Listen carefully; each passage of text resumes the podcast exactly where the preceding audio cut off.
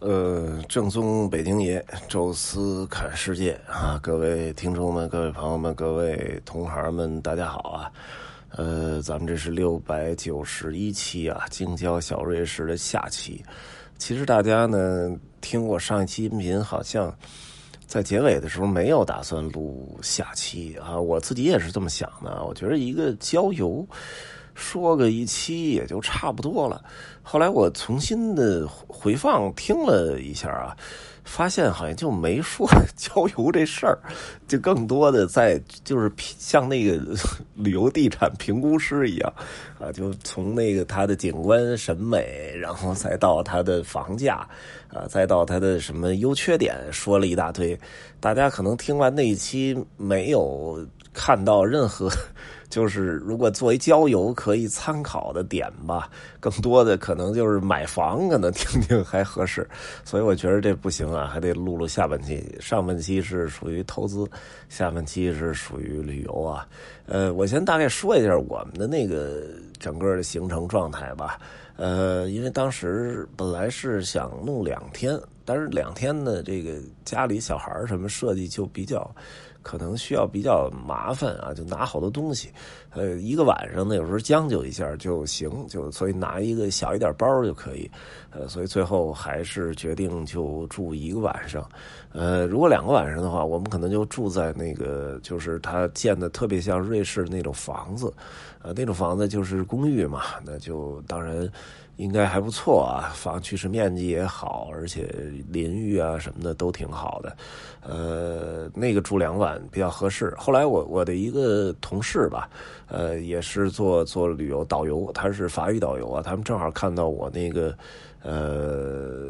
朋友圈了，然后就问我，然后就查了一下啊，他们订的就是公寓，因为当时我给他们的这个就算是一个参考吧，因为我说你如果。住一个晚上的话，房车是没问题的。住住两个晚上，还是最好是住在公寓。而且他们是两拨人，大概四个人。我说我建议你们就住一个两室一厅，呃，这样的话呢，哎，都在一公寓里，晚上的时候可以聊聊天喝喝茶。呃，白天的时候出去，而且价格也会更便宜。呃，因为房车的话，如果住两个人还行，或者一家子还可以。呃，两家子的话就。不太方便了，啊，那我们这次呢，因为就住一个晚上啊，所以就还是图个新鲜，还是住在房车了。现在这种旅游地产区域吧，其实好像都有这种房车基地，现在已经不算少了。呃，要听过我的这个音频，去年的夏天的时候，好像在那个也是这个方向，叫官厅什么公共艺术小镇，我记着，呃，他那个地方就是。在水库旁边啊，也是一个下坡建了一一个挺不错的旅游地产。但是那个他那个房子，我觉得就谈不上多好了。他那个位主要是位置好，就是旁边是水嘛，就是官厅水库，呃，也是景观做的都还不错，呃，所以那个是我们当时住了一次房车，呃，感觉还挺好，因为那次房车好像大一点啊，呃，就。住的还挺舒服，这一次呢就。也是我们挑了一个房车，它这个海托山谷呢，好像不像阿那亚似的。阿那亚我觉得管理应该是国内的这种旅游地产最好的，你直接找阿那亚去订啊，然后他那儿有酒店，也有，当然也有那种自己的公寓，呃，那种做的什么服务啊，设施都挺好。呃，但是这边这个呢，其实就比较私人化了啊，所以我们是直接找的淘宝上订的，他可能是那儿的会。会员 哈，然后他能够预定，呃，我们这房车呢，在平日啊，周末可能会贵一些，平日是一千块钱一个晚上，是那种就是超大的那种房车挂斗，呃，跟我们上次住的其实差不多，但是总体感觉好像还是稍微小了点呃，而且它这个设计跟那个不太一样啊，我们上次住那个房车呢是两头都有床。呃，等于这个就是床都不算大，所以呢，就干脆分两头睡。呃，小孩呢也空间也够。呃，但是这回这房车呢，只有一个，就是相当于卧室吧，然后外边弄了一个特别大的客厅。呃，就觉得特奇怪啊，因为这我们到这儿来旅游，这个住房车，其实它不是房车，不是真正坐在里边待着的。因为这个只要天还是亮的，温度还可以的话，呃，就都在外边玩嘛。然后晚上进房车住一宿。那这样情况下，其实房车还是多一点床比较好，因为那房车这个毕竟空间有限啊，所以它那个就是一张床，这个大人小孩一块睡还是有点挤。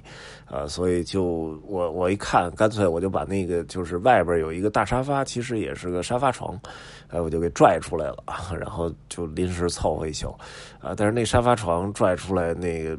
就舒适度太差了，呃，就是它它还不是那种就专门为睡觉用的沙发床，可能都是那种非常非常临临时用的，呃，然后中间有一个杠，哎，我怎么躺就横着竖着斜着，那杠都顶着我腰上。哎呀，然后就 最后特别痛苦，那晚上几几乎就没睡着，呃，不太舒服。幸好是顶了一晚啊，要不真挺难受。呃，这个是就是怎么说呢，在那个住房车吧，所以后边如果我推荐是两个人的话，夫妻两个，呃，住房车挺好啊。但是如果是比如带小孩三个人。呃，我建议还是别住房车了，因为床不够大啊，那个沙发床实在是不太舒服。呃，房车呢，就实际上就是一个小基地嘛，因为我们这一家子啊，如果两家子，其实人多点买点什么肉啊，然后弄个烧烤，可能那个气氛更好。但是我们就这一家子啊，其实就感觉上差一点了哈。呃，我们等于就带着小孩出去玩去了啊。外面其实有那个骑行的那种俱乐部，呃，一个小山地可以骑那个这个就是山地越野车。呃，我们自己带了一个小孩带了一平衡平衡车啊，然后就没其他的，自己在里边。但是小孩就不能骑那么高了啊，所以就他这儿有一个有点像那个小小轮车那种技巧场地，小孩特别喜欢啊，在里面转转圈转圈骑好久。然后它有大片大片那种草坪，然后上面做了一点那种艺术性的小雕塑，呃，做的都还不错。呃，然后有一点这个这个就是什么小小咖啡厅啊，然后有点小动物园啊，呃，反正适应这小孩玩的东西，呃，大概看了看哈，呃，他晚上其实有一个什么火锅宴啊，就就在那个大草坪上，呃，但是我估计啊，这地儿做出来的火锅可能也不会特别好，就没吃啊，晚上几几乎就没吃饭啊，因为这个中午饭吃的比较晚啊，可以。吃的晚一点，在半路上找了个好一点餐厅，哎，所以晚上房车就简单的吃一点东西就完了。哎，第二天呢，哎，有早饭啊，吃完早饭之后，呃，这个去了一趟他那个叫山顶咖啡厅，啊，那个号称是北京范围内最高的海拔最高的咖啡厅吧？我觉得可能也有道理，因为海坨山好像本身就是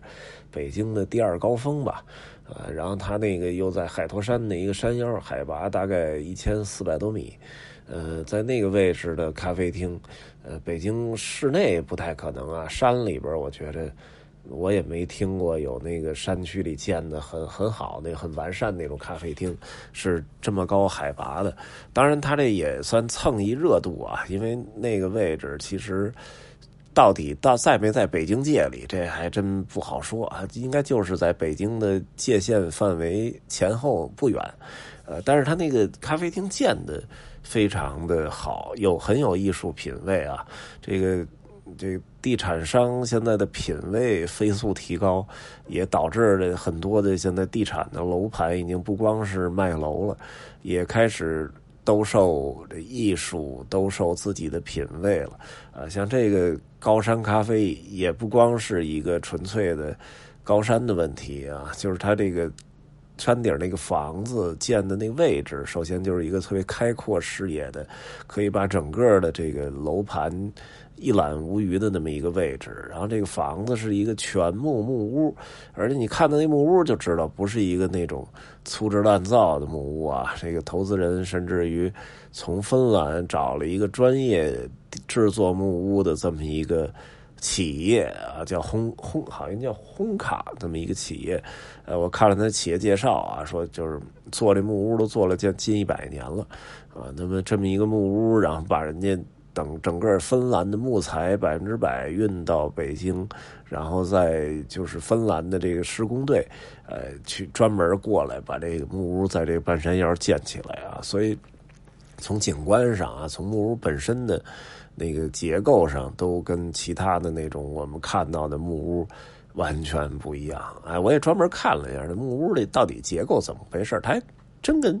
中国那榫卯那种还不太一样。它是那种就是。把木头就是其中就是木木木头一根一根木头，呃，在最下边削出一个那个小半圆来，然后落到上面。那因为木头都是圆的嘛，你这儿削出一小半圆，这正好落到下一根木头的上面，然后再在上面削小小半圆，再落上，是这么一种结构的木屋。然后我也看了一下，中间好像加了一点什么胶之类的啊，就是具体是什么胶没看出来，但是就这样啊，粘合，然后等于架起来的啊，但是整体的那个造型挺漂亮。呃，山上喝一杯咖啡什么的也还不错，但是它那个山呢，需要你自己爬一段啊，你只能开车到山脚下，呃，然后大概爬个二十分钟吧，二十分钟到半小时，呃，一路那种富养的那种爬山啊。到上边拍拍照，然后，呃，这个喝杯咖啡或者吃一点东西，能吃的不多啊。上面只有好像意大利面啊，还有披萨之类的简餐啊。但是我觉得做的还算认真吧，就不算没有多好吃，但是呃，至少及格。呃，配上那个风景，我觉得就够了。呃，下来呢，回来之后呢，又带着小孩又玩了一大圈啊，在里面基本上。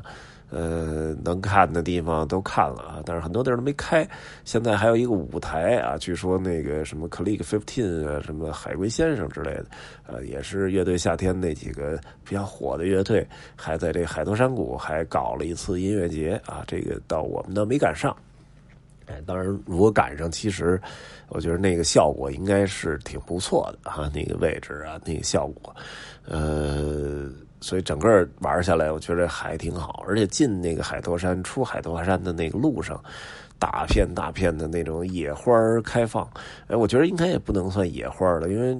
感明显感觉是人为有种的。但是那个面积和长度真的挺大的，说明这个确实花费了不少人力物力啊去种。所以一路这个花卉非常的漂亮。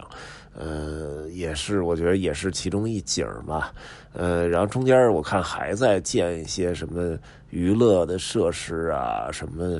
包括什么骑车的、卡丁车的。所以未来我觉得在那块儿应该是一个北京人挺喜欢去的一个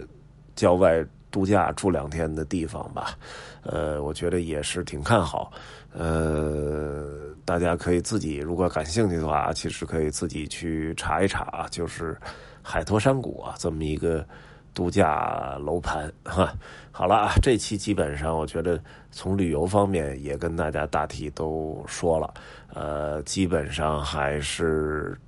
不错啊，我觉得还挺好。呃，投资也好，去玩也好，都是一个挺好的点儿，因为在甭说在北京了啊，在整个中国。我都没有看到离瑞士有这么接近的这种这种楼盘或者这种建筑社区，呃，这个真的是不容易哈。好了，这次呢就跟大家聊到这儿吧，咱们呃感谢各位收听啊，下期再见。